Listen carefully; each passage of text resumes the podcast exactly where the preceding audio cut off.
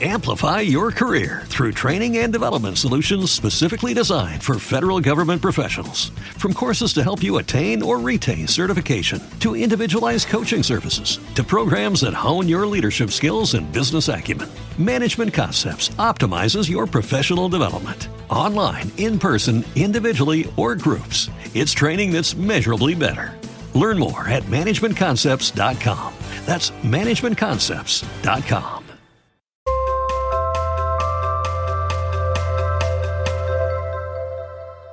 Welcome back to B2B Growth. I'm Leslie Cruz with Sweetfish Media, and we are continuing our deep dive into demand generation. I am very, very excited to be joined by Udi Ledergor, CMO at Gong, who obviously needs no introduction. Um, Udi, thank you so much for coming on the show. Excited to be here, Leslie. Thanks for having me. Absolutely. I've been following you on LinkedIn for a while and um, listened to the interview you did a few months back with Chris Walker. Was so inspired by it. Um, really focusing on that impact of brand for B2B is so important. It was a really valuable episode for me personally. Like I mentioned before, I have so many things that I really want to talk to you about. But before we get too deep, you know, we are focusing this month on demand generation here on B2B growth. So I do want to ask you, how, in your own words, would you define demand generation? I think demand generation at the broadest level is creating awareness of a category and a product in a way that motivates people to come seek you out, that you don't have to chase them and pay a lot of money to get them and pull them in, but you actually create the the infrastructure or the landscape that allows them to easily discover you and and want to pull themselves into you versus doing it the other way around. Yeah, so defining that as building your own brand in a way that makes people seek you out. That's really interesting to me. Gong has been around for, you know, about five years now. And of those five years, I think you've been there running the marketing department for, you know, four and a half at least. Mm-hmm. So what are some of the earliest things that you were doing to implement demand gen at Gong? Great question. So I think there are probably three parts that I would talk about to the demand gen strategy and how I found them when I arrived and, and how they've changed in the last four and a half years. So the, the three components I, I, I think are important to talk about are one, brand and, and, and brand awareness. Second one is inbound and the third one is outbound. So maybe, maybe let's just quickly define each of them in a sentence or two. So when I talk about brand, brand awareness, it's like, okay, have you heard of Gong? Uh, if you have not, that's, that's shame on me. If you've heard about us, but you're not quite sure what we do, that's a little bit better. If you've heard about us and you know what we do, but you realize that you're either a wrong fit or you're not quite ready, that's a little bit better. And if you know who we are, you know what we do, and you're actively evaluating us because you realize that you need us, that's that's wonderful. So that's like the highest level of what we're trying to achieve. Outbound at the very basic level means that we have to invest resources in order to reach out to you to let you know about us and try and interest you in evaluating Gong. At the very practical level, that probably means having a, a, sales development rep reach out to you, call you and say, Hey, Leslie, I'm calling from Gong. I'm not sure if you've heard about us. We can do so and so for your team. And we'd love to, to get a chance to show you what you can do. That's expensive and hard to scale. It's possible, but it's expensive and hard to scale. What I consider inbound is in the most narrow form is that you, Leslie, have heard about us for quite a while. And when you're finally in a position of, say, a sales leadership team and you're ready to enjoy the benefits of Gong, you will either Google Gong to find us or, or you'll know how to reach us somewhere else. And on our website, you'll ask for a demo request because you want to talk to a salesperson about evaluating Gong. So that that to me is the the narrow and and holy grail definition of inbound. So if we agree that those are the three main pieces, I would say that like most early stage startups, when I arrived at Gong, we had zero brand awareness. Nobody knew who Gong was. We had zero inbound because to come into our website or to know what we're even called to find us, you've got to have heard about us. And we were just getting started with outbound. So I think this is kind of typical of every early stage startup everybody wants to build an inbound machine, which you have to, but you've got to be realistic about the, the time that that takes to do.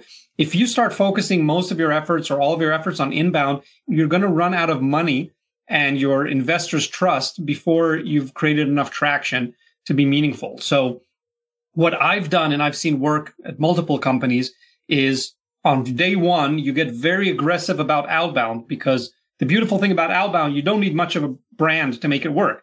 You buy a list of accounts and contacts. If I know that Leslie is the sales leader, I sit Eric, the SDR down. I said, call Leslie, tell her this is what we do and this is why she should care and convince her to take a demo with our CEO or, or salesperson or whoever. And that can work on day one. You don't need a brand to do that, right? I, I can say, hi, I'm calling from Purple Elephants. I want to show you this new product. I know you never heard of us, but uh, I know who you are and I think this can really help you.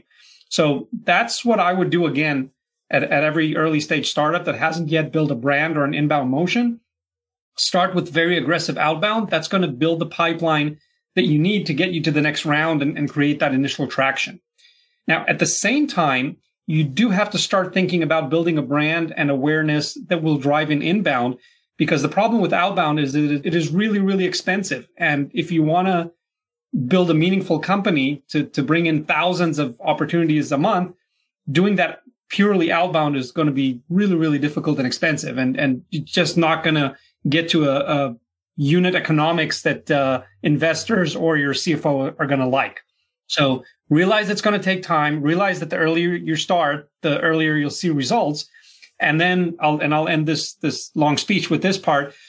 If you're doing this correctly, what you'll see is your brand awareness, and as a result of that, inbound will start from zero but go up and to the right over time. And the outbound, you start very high up in the left. It'll start going down to the right in the terms of what percentage of your total pipeline comes from outbound. So when, when I joined Gong, 100% of the pipeline was outbound, 0% was inbound. Today, only 60% of our pipeline comes from outbound and 40%, almost half comes in from inbound because we build a brand and we're driving that traffic to, to come and seek us on their own. Wow, that's great for anyone listening who is, you know, in a startup, in a small business, in a small company who wants to start implementing these demand gen strategies. And that's that's great. Um, so over time, how would you say you kind of refine those things and just make them better over time as you go?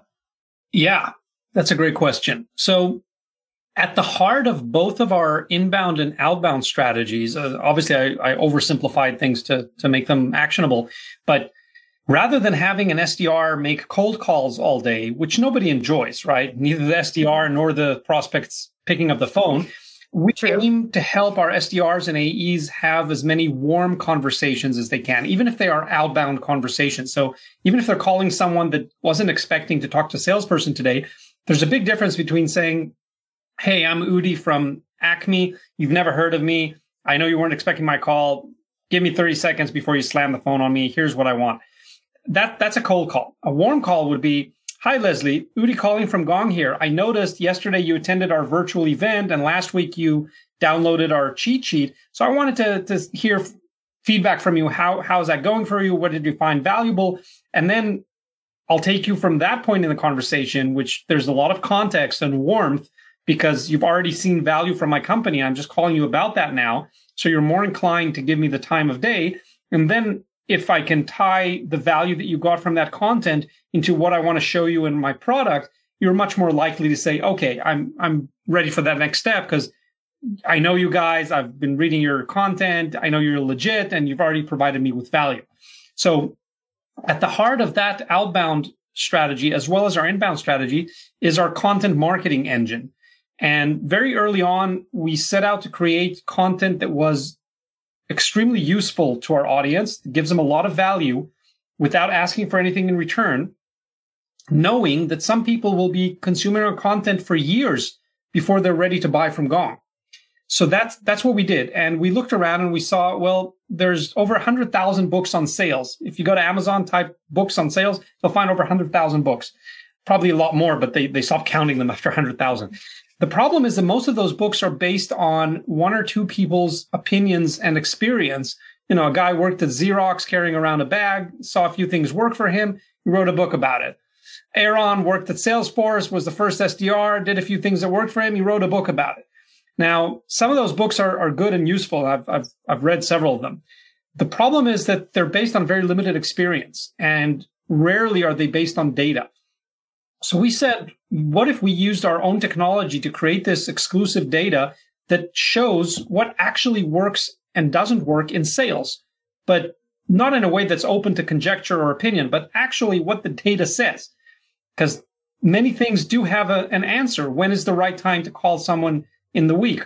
What is the right first line to use in the call? What is the best topics or subject lines to use in an email? There, there is a scientific answer that's backed by data.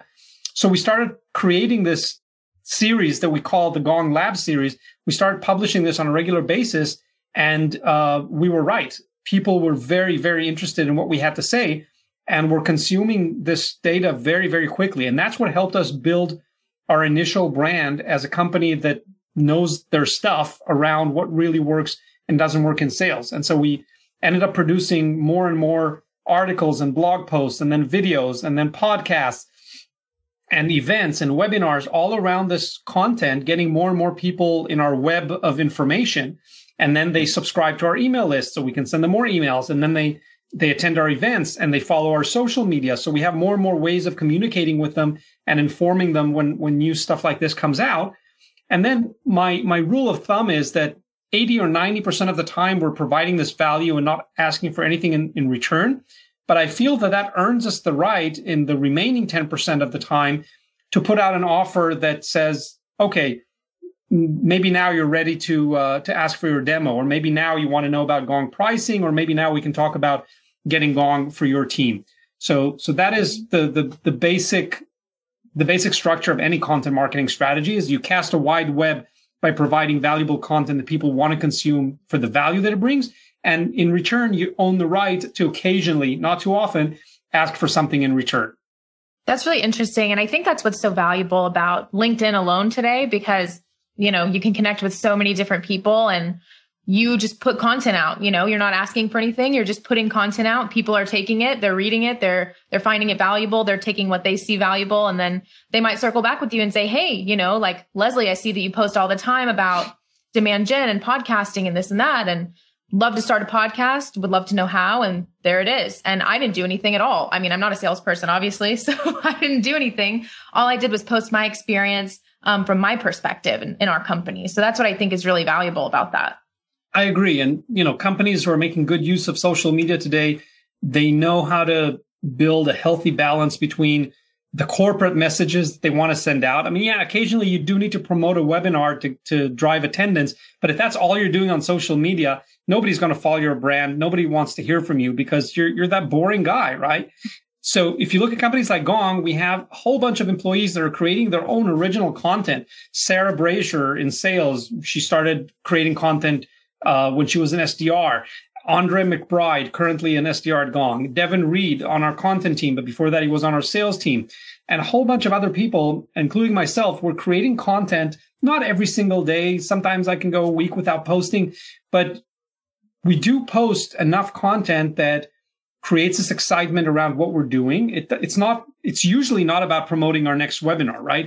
It's usually about something exciting that uh, we wanted to share, a learning, something I think folks would truly find useful. If, if all you're doing is boasting about we won this award and that award, you, you become really boring.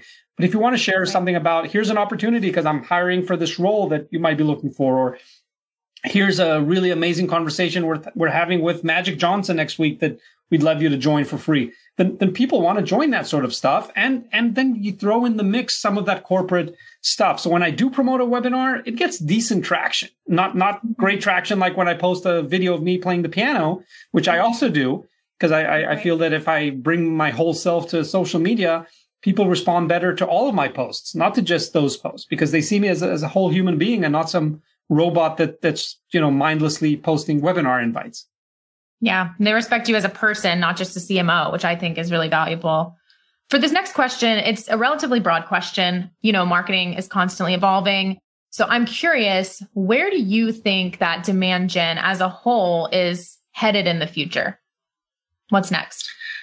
I think as companies think about building their brand and driving demand, the the one thing that's constantly been changing in recent years, and it's part of this, you know, information explosion and the ease in which your prospects can access information about your company is that you need to expect that your prospects are going to collect most of the information that they need before they ever contact the company.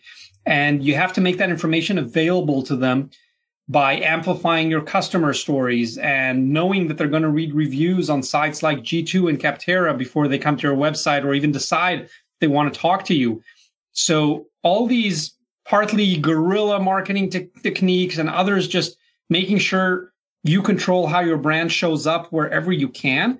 You, you've got to focus that a lot more than on getting the exact words right on your website because someone who made it to your website they're at a pretty advanced stage of deciding to buy your product. You know, you, you still have to have a good website that converts them, but uh, if that's where you're putting 90% of your work, that that's a big, big mistake because that's where a very small percentage of your audience is going to end up at the end of their process of buying.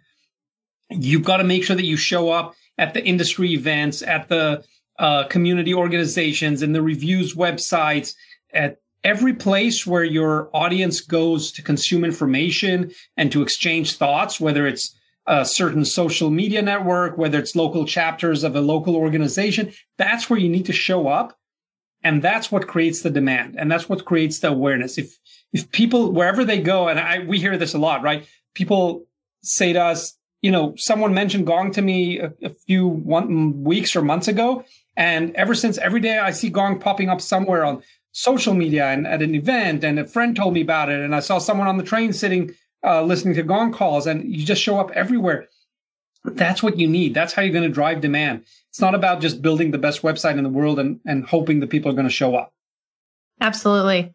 Switching gears a little here, James, our founder here at Sweetfish, and I were actually talking recently about how Gong made a decision to kind of change their category from conversational intelligence to revenue intelligence. And that was really interesting to us because, you know, you spend a lot of time and effort building that conversational intelligence category. So I would love to know a little bit about um, kind of what drove that decision to shift to more of a revenue intelligence category. Absolutely. So that that's a decision that we made about 18 months ago.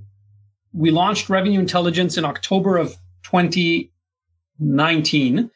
Uh, after about three years of belonging to the conversation intelligence category. And here's sort of the timeline why we did that. So w- when we came out with the product, we needed to call it something that people would understand. And we looked around, we saw a couple of companies that were doing something that they called conversation intelligence. And, and our first product was close enough to what they were doing that we decided to pick that name. Embarking on a category creation journey is, is long and difficult and expensive. And it's rarely the first thing you want to do if you don't absolutely have to do it. You first want to get customers who actually use your product and love it and, and then think about positioning it. So so that's what we did. And and it was like half of an afterthought to to, to attach ourselves to conversation intelligence.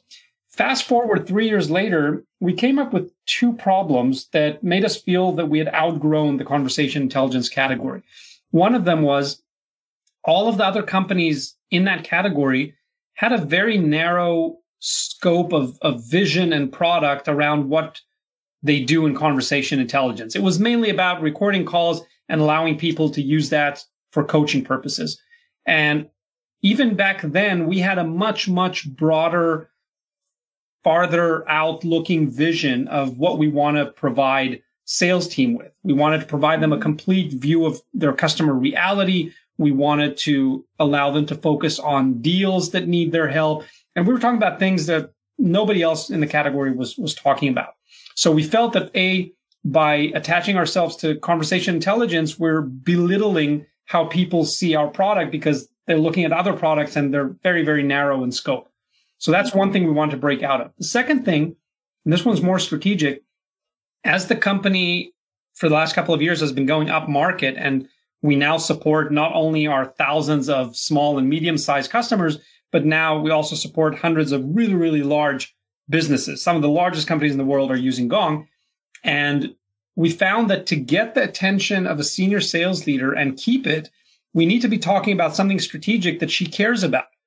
And when we went to a chief revenue officer and talked to her about conversation intelligence, we often got bumped down to sales enablement because she said, well, that sounds like a tactical tool. Go talk to so and so from, from enablement. And we wanted to make sure we're talking about something that she cares about, that she could not bump us down, that is in her responsibility. And after a, a process that took us a few months, um, we landed on revenue intelligence. And it was a very good bet because A, the CRO cares about revenue. Mm-hmm. And we've been getting a lot more time with these senior sales leaders since we launched revenue intelligence, because now it's a strategic tool for the revenue leader and not a tactical tool for enablement it definitely help us break apart from all the small niche players in conversation intelligence that are still mainly focused on call recording. And I'll end with this.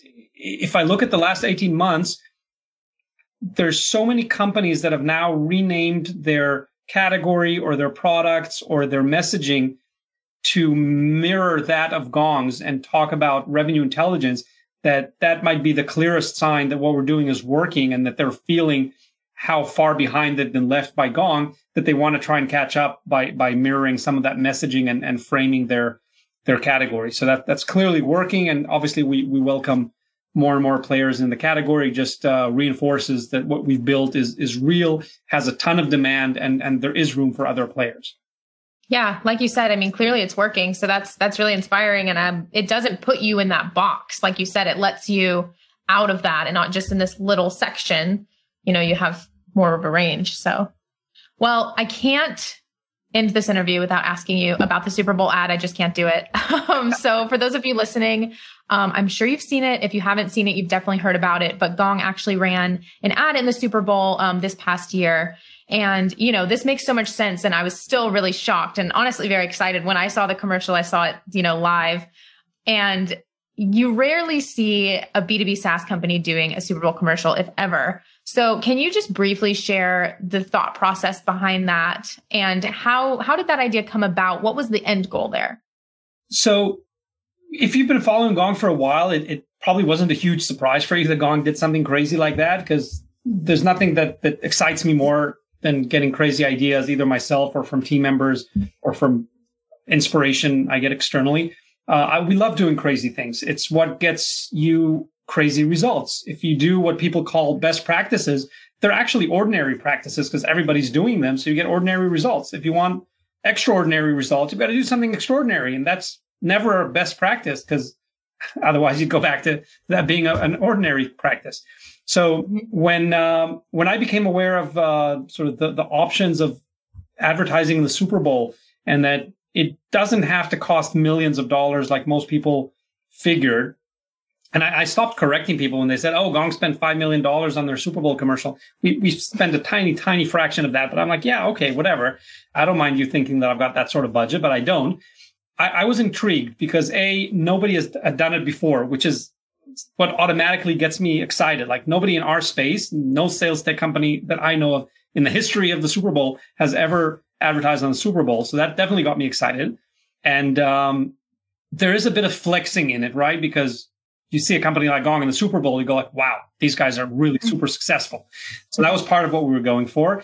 B, I knew that, and, and this is what I've been doing for every time I do something out of the normal digital realm of LinkedIn and Google, like when I do out of home advertising or I wrap cars or I do something like that, by mirroring that and amplifying that on social media, I get so much bang for my buck because I know that I've got a really highly targeted audience on LinkedIn and in my email list and in my virtual events. So if I can do things outside of that realm and then bring them back into that realm by doing a, a simple digital campaign, amplifying our Super Bowl commercial on LinkedIn, that's where I got thousands and thousands of relevant views of the commercial. Even if not everyone watching the Super Bowl was in my target audience, I can just mirror that for almost zero dollars in, in my, you know, home networks where I know that, that the right audience is watching me. So that was that was also part of it. So I think a it's part of our category creation because you know once a company goes Super Bowl, you know that this is not some questionable startup that may or may not be there tomorrow. This is now a, hmm. a successful category, and this is the leader advertising on Super Bowl prime time. You know that they're they're a company here to stay. And if you had any doubts about should I get this now or should I sit this out and see how it works out, uh, we got a lot of calls the next day saying, "Hey, we saw you on the Super Bowl. We, have been sitting on the fence for a, for a while now, but that sort of pushed us off to say, okay, we, we need to look at this now." I had an interview with some candidate the, the couple of days later, and she said, you know, the reason I took the call from the recruiter is because I saw your Super Bowl commercial. True story. Wow. And then the last thing I'll say on that is that I think a lot of marketers, and even more so their CEOs and CFOs, get too hung up on attribution, which is a huge, huge challenge that will remain unsolved for the foreseeable future for, for marketers. And at Gong, we are not obsessed about attribution. My rule of thumb, which is supported by, by my leadership team, is about 80% of my program budget I'll put on things that I should be able to measure their direct impact on pipeline and revenue. The remaining 20%, leave me alone and let me do my crazy experiments. Um, I will do things that there is no way to measure. If they work extraordinarily well, I think we'll know. And if we don't know, then they probably didn't work extraordinarily well, and we'll just move on and, and mark that as a learning from that experiment. Fortunately for me, uh, Super Bowl was one of those things that worked really, really well. During Super Bowl week, we broke all records and had the biggest week of all times at Gong for new business opportunities created. So wow. even my skeptic CFO, we love you, Tim, when he saw those numbers, he was like, okay, I guess I was wrong. So Super Bowl really performed well for us, even without being able to track, you know, people who were sitting with their Dorito chips on the couch mm-hmm. watching the Super Bowl. And were those exact same people that came in the following day? Some of them were, some of them were not. But is it possible there was a coincidence that Super Bowl week during our first Super Bowl commercial coincidentally had the biggest week of new business uh, created? Probably not. And everyone understands that even without being able to perfectly track that attribution, uh, those things are highly correlated and, and there's probably causality there as well. So that, that was an experiment that turned out very, very well. Many other experiments don't turn out as well, but we just learn from them and move on and try the next big thing.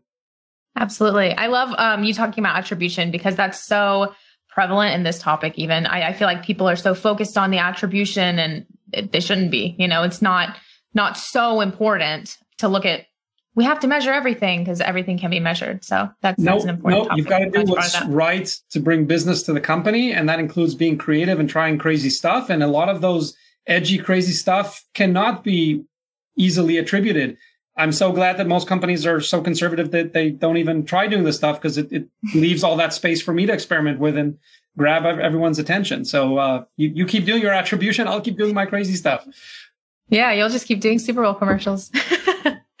That's awesome. Well, Udi, thank you so much. Um, any final thoughts here? This has been so insightful for me, and I know our listeners will find it um, so valuable as well. So thank you. Final thoughts, I guess. One, if, if you want to connect with me, just look up Udi Ledergor on LinkedIn. Only one Udi Ledergor on LinkedIn, so it should be pretty easy to find. Uh, the other Ledergor you'll find is my husband, so it can't confuse us. He's the doctor. He does the real work. I'm the marketing. and uh, finally, if, if you're in sales and not yet using revenue intelligence, then um, as, as one of our biggest customers recently said, you, you're being highly irresponsible for not using revenue intelligence in 2021. So you've got to go to gong.io and check it out for yourself. Absolutely. Well, this has been great. Thank you so much for joining me for B2B Growth. Thank you, Leslie. At Sweetfish, we're on a mission to create the most helpful content on the internet for every job function and industry on the planet. For the B2B marketing industry, this show is how we're executing on that mission. If you know a marketing leader that would be an awesome guest for this podcast, shoot me a text message. Don't call me because I don't answer unknown numbers, but text me at 407 490 3328. Just shoot me their name, maybe a link to their LinkedIn profile, and I'd love to check them out to see if we can get them on the show. Thanks a lot.